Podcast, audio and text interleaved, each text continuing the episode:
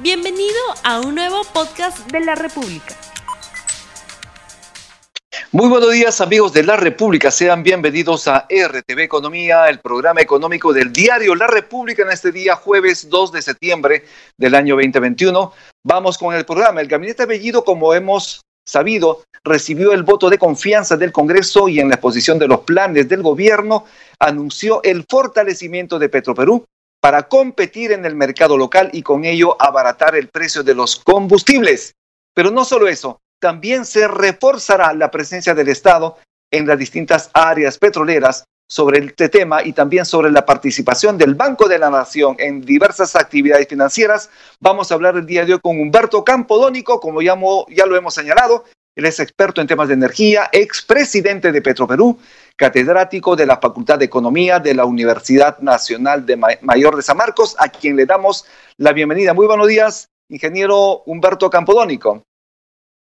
Muy buenos días, Rumi. Muchas gracias por la invitación y encantado de estar aquí para departir con toda tu audiencia. Humberto Campodónico. En principio, Humberto Campodónico, ¿cuál es el papel principal de las empresas del Estado en este proceso de reactivación económica en el país? Bueno, eh, pienso que tanto Petroperú como el Banco de la Nación, y yo también incluiría aquí a, a Electroperú, tienen un, rol muy importante. Eh, las inversiones que tiene Petroperú y que ya están madurando, como por ejemplo la refinería de Talara, que en noviembre o diciembre ya debe comenzar a producir, eh, va a tener varias consecuencias muy positivas. Una de ellas es que en este momento todos los combustibles que Petroperú vende son importados, eh, ya como combustibles, y eso deteriora o hace un impacto negativo en la balanza comercial. Eso eh, debe disminuir sensiblemente cuando la refinería entre a producir, pues va a consumir petróleo tanto de las cercanías de Talara como de la parte de la selva y del oleoducto. Luego va a tener eh, una serie de eh, productos adicionales como ácido sulfúrico y nitrógeno que también van a ser muy importantes para la reactivación. Eh, es importante conocer y saber también que economistas de diferentes tendencias consideran que Petro Perú ni el Banco de la Nación deberían tener mayor presencia en el mercado y que esas tareas las deben realizarlas los privados, es decir, las empresas privadas. Esto debe ser así. ¿Qué nos dice la experiencia internacional al respecto?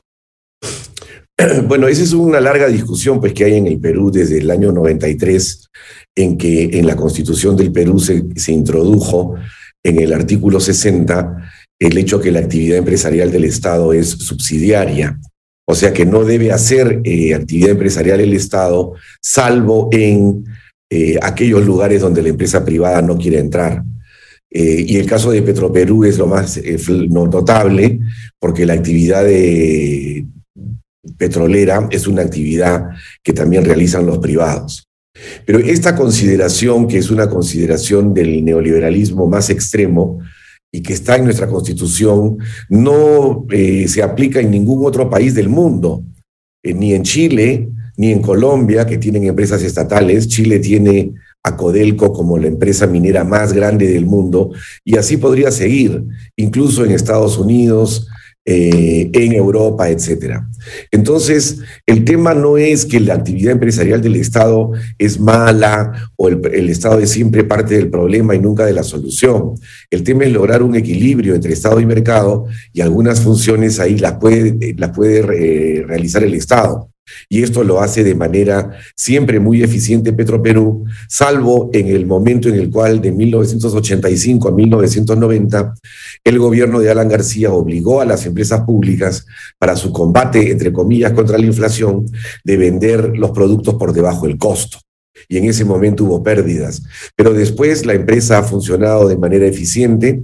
Ahora ha terminado una de las refinerías con la llamada complejidad más importante en las eh, actividades del mercado internacional y eh, está todo listo para que desempeñe un rol importante, ¿no? Pero no solo ahí, también puede eh, desempeñar un rol importante en la reducción del precio del GLP si es que puede intervenir en la cadena de envasado de GLP, envasado digo de los balones, porque ese es uno de los temas en los cuales hay un oligopolio muy grande, donde tres empresas concentran más del 70% del envasado. Entonces, acá hay un rol también clave. Y hay también un rol clave en eh, la disminución del consumo de gasolinas y de GLP mediante la masificación del gas domiciliario, sobre todo en las ciudades de la Sierra Centro y Sur, o sea, los departamentos o regiones de Ucayali, Apurímac, Ayacucho, Huancavelica, Cusco y Puno, en donde si bien el gas de camisea es originario de ahí, no llega todavía y el balón cuesta 50, 60 soles. El gas natural conectado a los domicilios, como hay aquí en Lima, abarataría eso por lo menos en un 50% y traería un consumo mucho más limpio y menos contaminante. Entonces, esos... Eh, en, esos temas, la intervención de Petroperú es muy, pero muy importante y yo creo que a eso apuntan las eh, declaraciones de, los diferentes miembros del gobierno. Precisamente el, presidente Pedro Castillo y luego el premier Bellido apuntan esa posibilidad de la participación estatal en todas las actividades de hidrocarburos. Con esto se regresaría a ese estado previo a la privatización de Petroperú que fue de manera fragmentada por el Fujimorismo. Sí, porque en este momento, y ese es el tema que, que faltaba abundar, tenemos que eh, Petroperú, por la ley 30357 eh, de agosto del 2015, eh, tiene la propiedad del lote 192 en la selva, que es un antiguo lote y que estaba siendo operado por otra empresa, pero donde acaba de terminar ya la consulta previa y solamente falta que el gobierno promulgue el decreto supremo que le dé a Petroperú el 100% de las acciones de ese lote, lo que luego Petroperú negociará con la empresa Altamesa, es lo que ha previsto el anterior directorio, que lo explotará. Y ahí habrá una cantidad muy importante de petróleo que alimentará la refinería y que al mismo tiempo mejora el flujo de caja de Petroperú, porque eh, una cosa es cuánto cuesta el petróleo, digamos 20 o 25 dólares en el sentido de su producción, y cuánto cuesta cuando se vende, que son como 70 dólares. Hay una renta importante ahí que va a mejorar su flujo. Igual están los lotes que hay en Talara, que ya van a expirar y que debieran pasar a manos de Petroperú. Eh, es lamentable que durante muchos meses Perú Petro, que es la agencia del Estado que contrata, que hace los contratos, haya planteado que estos se van a licitar y no van a pasar a Petroperú, que es lo que corresponde, porque ahora que ya terminan esos contratos después de 20 o 25 años de privatización, deberían pasar muchos de ellos a Petroperú para mejorar sus finanzas.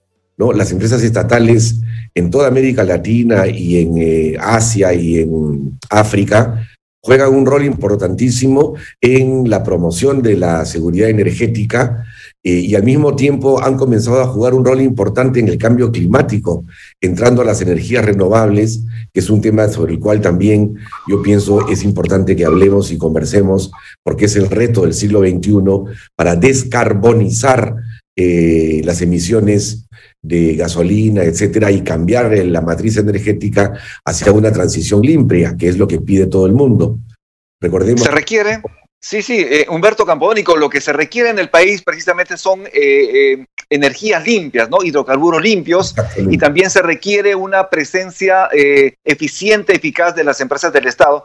Pero hay sectores que discrepan de la presencia del Estado y señalan que la experiencia en el Perú es que las empresas estatales se convierten en ineficientes y que es por ello que las empresas deben estar en manos del sector privado. ¿Qué comentario tienes sobre ello?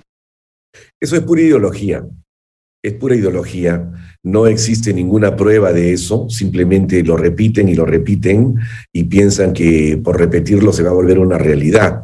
Eh, la, ineficiencia de, qué empresa estamos hablando, de Petroperú. Petroperú es una empresa eficiente que entrega los combustibles de manera eh, adecuada y con la menor contaminación.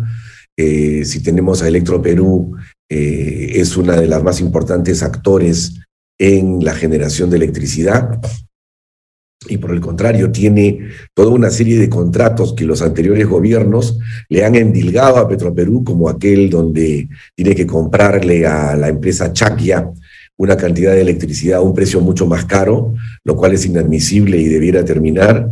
Luego tenemos al Banco de la Nación que se comporta de manera muy eficiente eh, y que sin embargo desde hace años no se le permite entrar a actividades propias de la actividad eh, bancaria. En Chile, el Banco Estado, que así se llama el Banco de la Nación que ellos tienen, interviene en todos los aspectos de la cadena y es una banca de primer piso y compite de manera eficiente con la banca privada. Y aquí eso no sucede y por eso esa es una de las razones por las cuales, como hay poca competencia, tenemos las tasas de interés activas más altas de la región y las tasas de interés pasivas, o sea, el interés que nos pagan, más bajan de la región. De la región. El spread o el margen ahí es muy alto. Y eso se arregla con mayor competencia y ahí pueden intervenir las empresas públicas. El resto es simplemente ideología porque quieren dejar ese campo, ya sea a la actividad propia de las empresas privadas o impedir que éstas ingresen para que eh, los márgenes de esas grandes empresas disminuyan.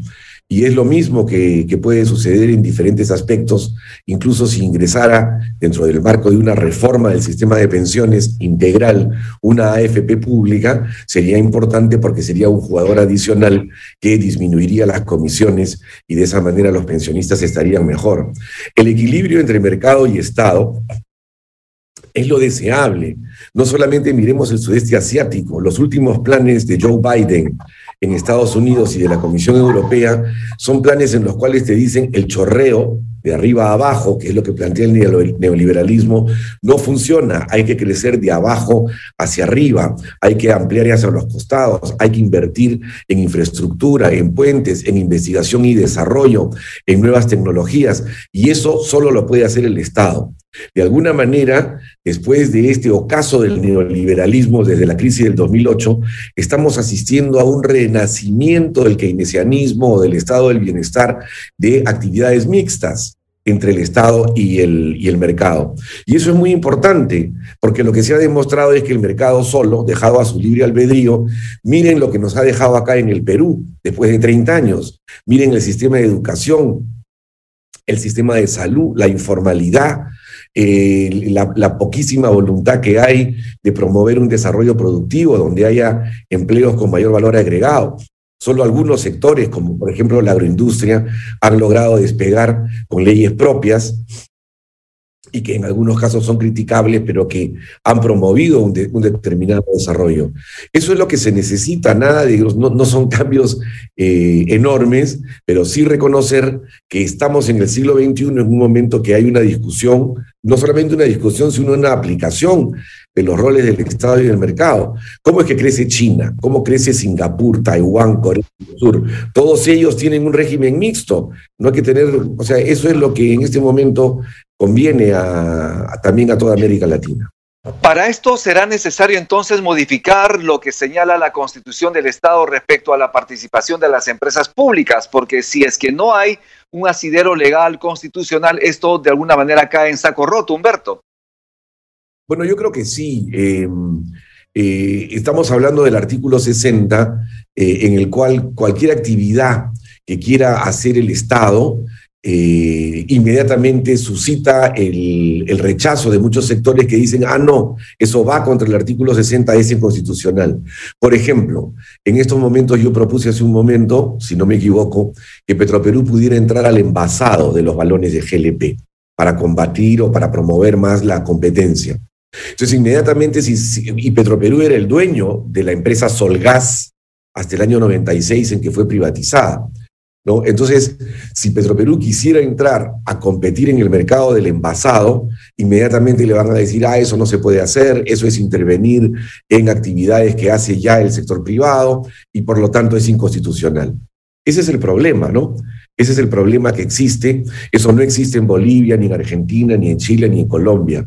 Y entonces la modificación de ese artículo, claro, no es retroactivo, pero sí puede permitir que existan otras actividades importantes. También está en ese sentido el caso de, de Bayobar, donde la roca fosfórica es exportada como roca y nos regresa como fertilizante más caro, donde el Estado también puede tener una intervención. Habría que ver cómo, cómo se hace, porque dejada a libre mercado, esa actividad, por ejemplo, de los fertilizantes, el privado lo que va a decir es la exporto como roca, la proceso en algún lugar en el extranjero y luego la vuelvo a vender ya como fertilizante.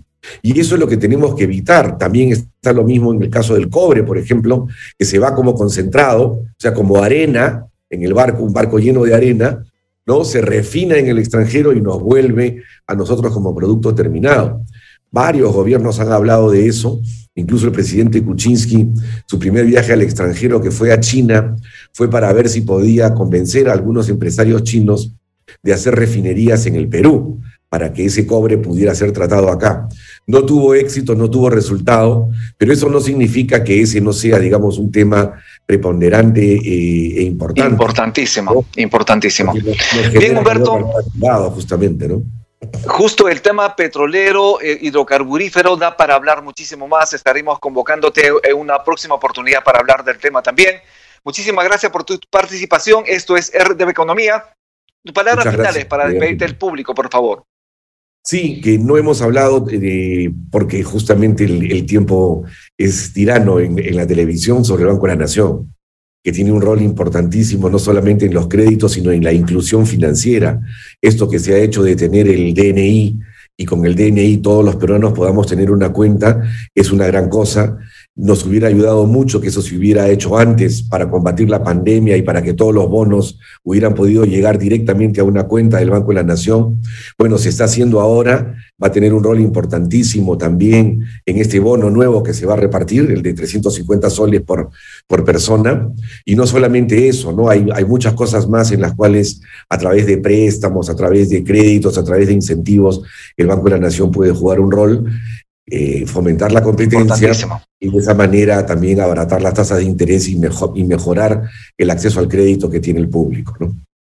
Bien, muchísimas gracias. Estuvimos entonces con Humberto Campodónico, expresidente de Perú, catedrático de la Facultad de Economía de la Universidad Nacional Mayor de San Marcos. Muchísimas gracias nuevamente y con esto hemos terminado el programa del día de hoy. Mañana volvemos con algo importantísimo para usted Tupananchis, Kama, Huerquecuna, Paneicuna, Yacta, Masicuna. Que Dios nos bendiga.